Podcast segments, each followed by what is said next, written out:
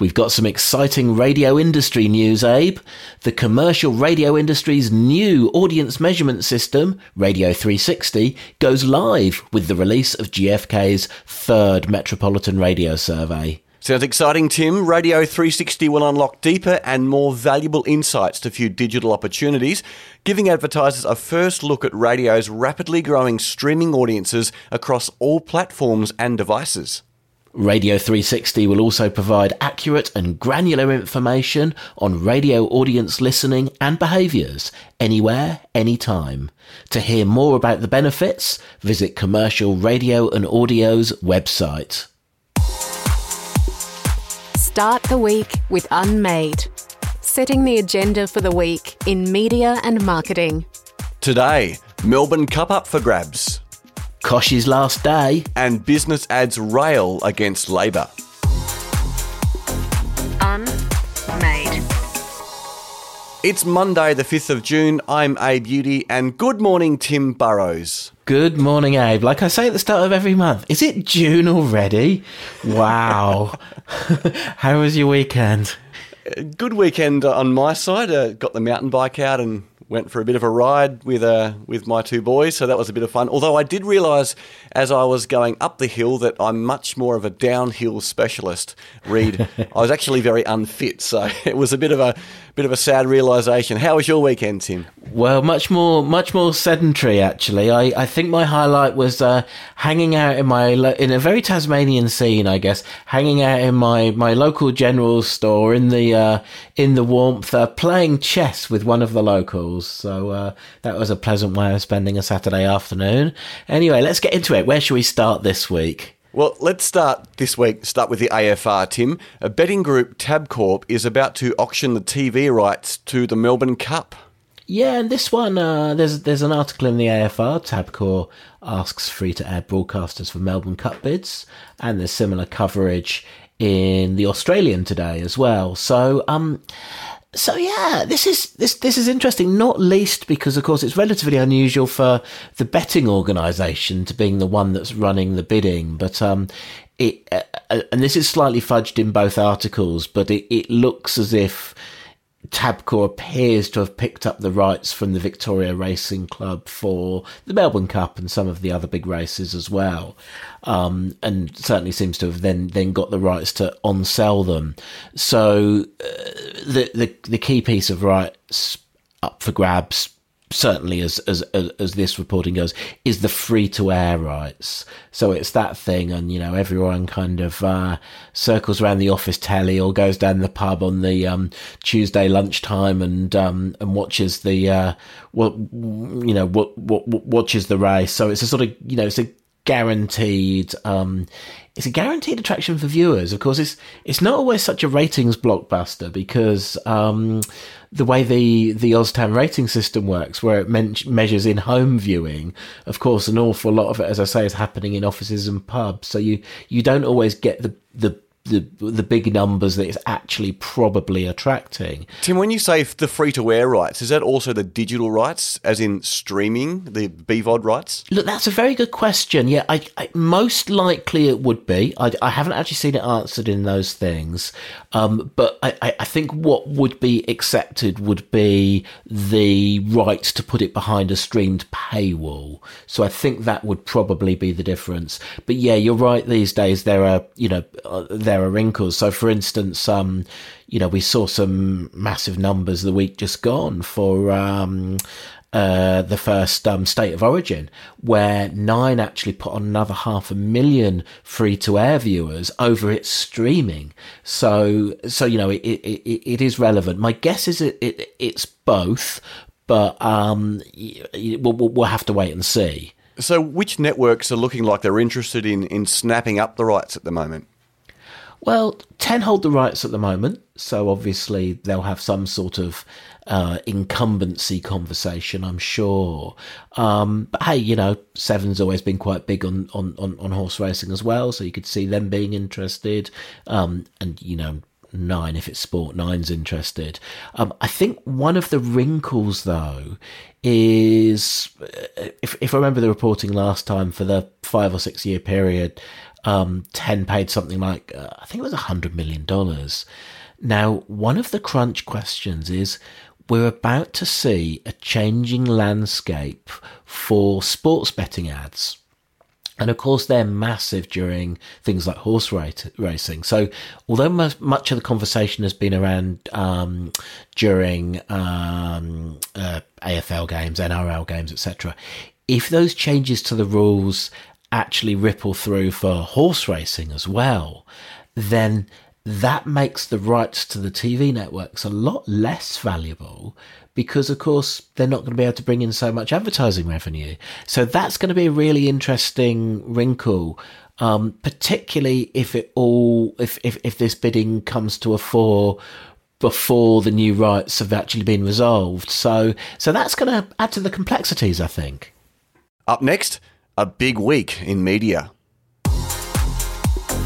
Unmade.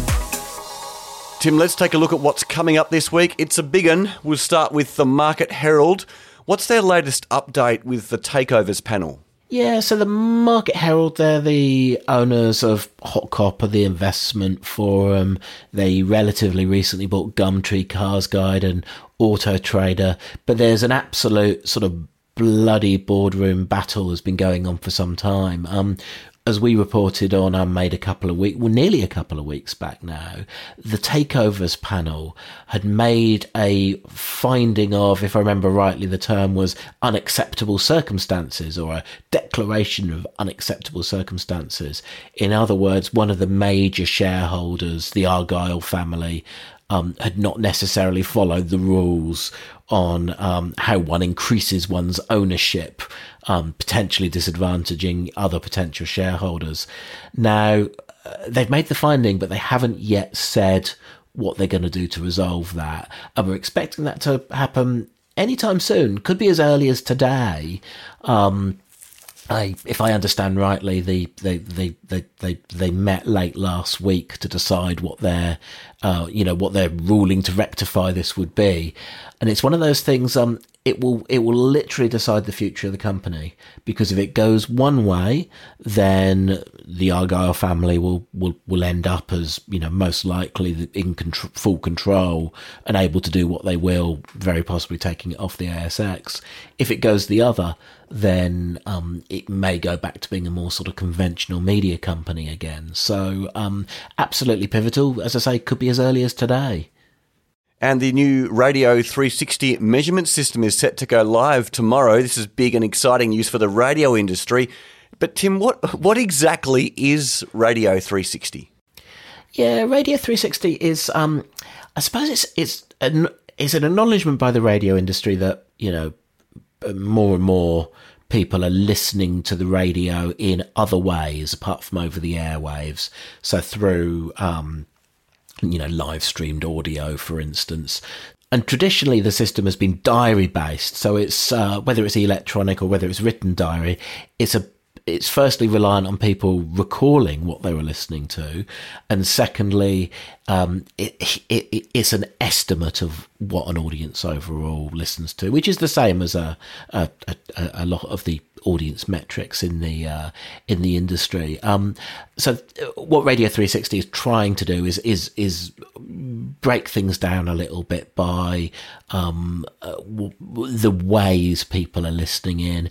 Now, I, I must admit, I what I'm not fully familiar with, and I won't be until the, the, the, the, numbers drop tomorrow, is when it comes to actually writing about and reporting those numbers.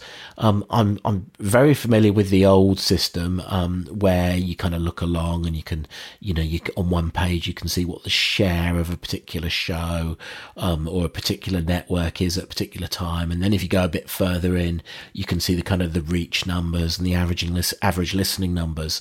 Um, I, am yet to actually see a, a, even a sample set of data for how Radio 360 will present it. So there will be a little bit of a learning process tomorrow when those uh, those numbers drop tomorrow morning. It sounds like radio, the radio industry's answer to VOZ, which is only really just dropped for the TV industry. Is that a, about a, a correct assumption? Yeah, that is a fair that is a fair observation actually. Yeah, so you know, so that sort of total TV number being driven by VOZ combines um, regional listening, regional viewing, with metro viewing, with uh, national streamed viewing. Um, Radio 360, uh, and I suppose, hey, look, I, I'm yet to see it, but I, I'm not anticipating seeing a united national number because this is one of those things which is is always a, I, I guess, a bit of a missing piece. Is you you you you get the information kind of dropping for the five big metro markets all at once, but there are different systems for radio listening, re- recording in kind of you know in the kind of the the the, the other um, uh, city markets outside of the five metro cities and in the regions at, at, different frequencies. So what you don't really ever get is a national number, and I'm not sure that Radio 360 will, will answer that either, um, or um, it will certainly be a pleasant surprise if it does. So, how important will this be for Australia's audio landscape? Well, there's a lot of change happening at the moment, obviously. You know, we're thinking more and more about uh, podcast listening, for instance, which which won't necessarily be captured here, but is a, um, a again is a dimension of the change. Um, I must admit, I I think overall, my take is that that this is probably incremental rather than kind of radical. Um, you know, we're we're seeing the beginnings of some of the the audience data coming from kind of the sort of the meters that are actually measuring what someone's listening to at the time, rather than recall. But that will only make up um, a part of the the mix of that audience measure at once. So I. I, I suspect that one of the things that the, the, the radio industry is trying to do is is avoid any kind of radical changes so that you know you haven't got a kind of a, a, a data break in what went before. You mentioned that regionally and metro are very kind of different numbers and systems. You would think that ARN and and Southern Cross Austereo, who both have interests radio, metro and regionally, would would want a kind of a combined number as as they sell to agencies. Yeah, and I suppose one thing about that then is cost you know, the, the, because of course it is costly just running that system across the five cities, which is, I think, in why in some markets it only happens once or twice a year. You know, they'll sort of just have a couple of waves of, of, um, uh, releases rather than the, um, the seven that you get with, uh, with, with, with Metro. So I, um, I suspect that's the big barrier, but as it becomes increasingly electronic and increasingly streamed, hey, look, I think it's an interesting thought. I never really thought about it before, but there might just be a moment when we might finally get some sort of unified national listening number. Tim, this week Kochie wraps up at Sunrise, but his final week starts with some awkward PR from his other businesses. Let's start with Sunrise, though. A bit of an end of an era for Kochie and for Sunrise. End of an era. Kochie's last show on Friday. Um, so that will be a, a big old thing, I'm sure. A bit of a ratings bonanza, you know, lots of the uh, the greatest hits and blooper reels and all of that sort of thing. Um, you know, a really great run, and, and and once Sunrise took the lead over today, it never gave it up. Um, it's um it, it, seems to be a. I don't think it's actually been officially announced that Matt Shirvington is the the new Kochie, but um, it'll be a very big surprise if he wasn't. So that that's been well and truly um, uh, uh, choreographed and telegraphed. So um, so yeah, so that that that'll be a kind of a, I guess, a sign- significant moment for the morning breakfast wars come Friday. I've just seen um, Matt Shirvington 13 minutes ago as we record has been announced as Kochie's replacement. So, uh, well, there we go. Not very surprisingly confirmed. And the AFR has a concerning piece about Kochie's other company, Ausbiz. Yeah, he's got a few different um, irons in the fire, Kochie, which is one of the, the, the reasons for stepping back from Sunrise. He's he's got his his main sort of family business, um, which, which which is called Pinstripe Media, and also an interest in something called Ausbiz, which um, provides kind of live streaming coverage of of the markets. Um, big story in the Financial Review today, um, suggesting um, what it describes in its intro as a toxic workplace culture um, talks about two dozen former employees being part of a WhatsApp group for Ausbiz, in quotes, survivors. Um, look, it's a fairly well. It is a very you know memorable read. Um, there are some pretty bizarre allegations about a mysterious delivery of um, a cake, which I, I, I won't go in too much here. Um, and then, uh, yeah, there was uh, a, a, reference to um, a, this is again in quotes, designated crying corner.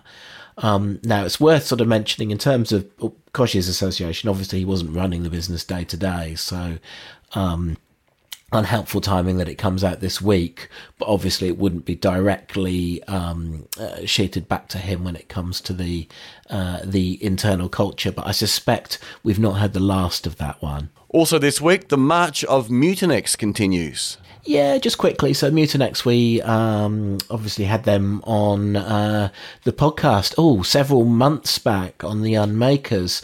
Um, so Mutinex really is making some progress on, on, I guess, becoming one of those operating systems of, uh, of, of of marketers and potentially media agencies. So we we saw a um, announcement of the the first group to come on board at a sort of at the top level with Mutinex in uh, Dentsu a few weeks back, and I, I, I think we'll see this week Mutinex adding Atomic Two One Two as the first independent media agency to come on board in what it calls its Platinum Partnership Program. But effectively, if I understand right, what it is is effectively it's a it's a white labeling so that all of the clients kind of buying decisions when it comes to advertising are all th- run through the Mutinex system, which then uses um, some handy AI. Everything's AI these days to help them make decisions about how their marketing spend is actually allocated. So I think we can uh, we can can expect this announcement um, possibly as early today from um, Atomic Two One Two coming on board as the first independent. Up next, Big Business ads rail against Labor. Unmade. A new ad campaign is aimed at trying to stop Labor from its next round of industrial relations changes. Tim, who are the groups campaigning against the government this time? Yeah, it's actually more who aren't the groups, actually. It's most of the big business groups Amongst the ones listed are the Business Council, the Australian Chamber of Commerce and Industry, um, the Australian Industry Group, the National Farmers Federation, and the Council of Small Business Organisations of Australia. Now, what that means, of course, is they can put a lot of dollars into this campaign. Now, what it really reminds me of is the Rudd government tried to introduce a mining tax. Ah, oh, this is more than 10 years ago. And infamously, the ads actually worked, the ones campaigning against it. And it was, you know, some sort of, you know, kind of blokey worker talking to camera about how his job might be at risk as a result. And I think we're, we, we're seeing the beginnings of a similar approach this time. You know, it's, it's, you know, I'm sure they're, they're actors and models, but, you know, you know, workers in their kind of messy work clothes talking about how they, um, their things will be taken away from them. So I will see if it's as effective as last time, which was, if I remember rightly, it was the late Neil Lawrence who was behind those campaigns. Um, and I must admit, it is one of those ones where it, if I feel uncomfortable about it, I think it's because it starts to feel where advertising meets propaganda with the, with, with with some of these things. Um, you know, not not that it's one sided because we've already seen the uh, the unions um, run their their own ads um, featuring kind of you know knots or loopholes as they are kind of closing up, arguing in favour of these um, these these new industrial relations rules. So yeah, I I I guess the only potential winners in all this are the media owners who are about to see some big ad spend from both sides of the conversation. So, what are the odds? Of, what are the odds of success for these business lobby groups? Do you know so much is actually about the quality of the advertising because you know over recent years a number of people have have, have tried to ape the success of that um, campaign against the the mining tax and just did it clumsily or did it in a self-interested way. You know, so for instance, I think um, a lot of people have seen the messaging and the advertising from pharmacists recently against changes, and it seems quite clumsy and self-interested, and it feels like the public see through it. Um, these ads, um, I, have only seen the print print ads so far. I haven't. I I, I didn't see the um, the TV version of the commercials, which I think went to air last night. Um, but you know, I think it's going to be not so much the spend, the advertising spend, although I'm sure that'll be massive. It will also just be how well crafted the message itself is. Well, that's it for today. We'd love to hear what you think at letters at unmade.media. That's letters at unmade.media. And Unmade will return tomorrow with Tuesdata. Don't forget, if you'd like to support Unmade, you can become a paying member. Go to unmade.media to find out how. Today's podcast was produced by Saja Al Zaidi with the usual enthusiastic editing support of Abe's Audio. See you next time. Toodle pip. Unmade. Podcast edit by Abe's Audio.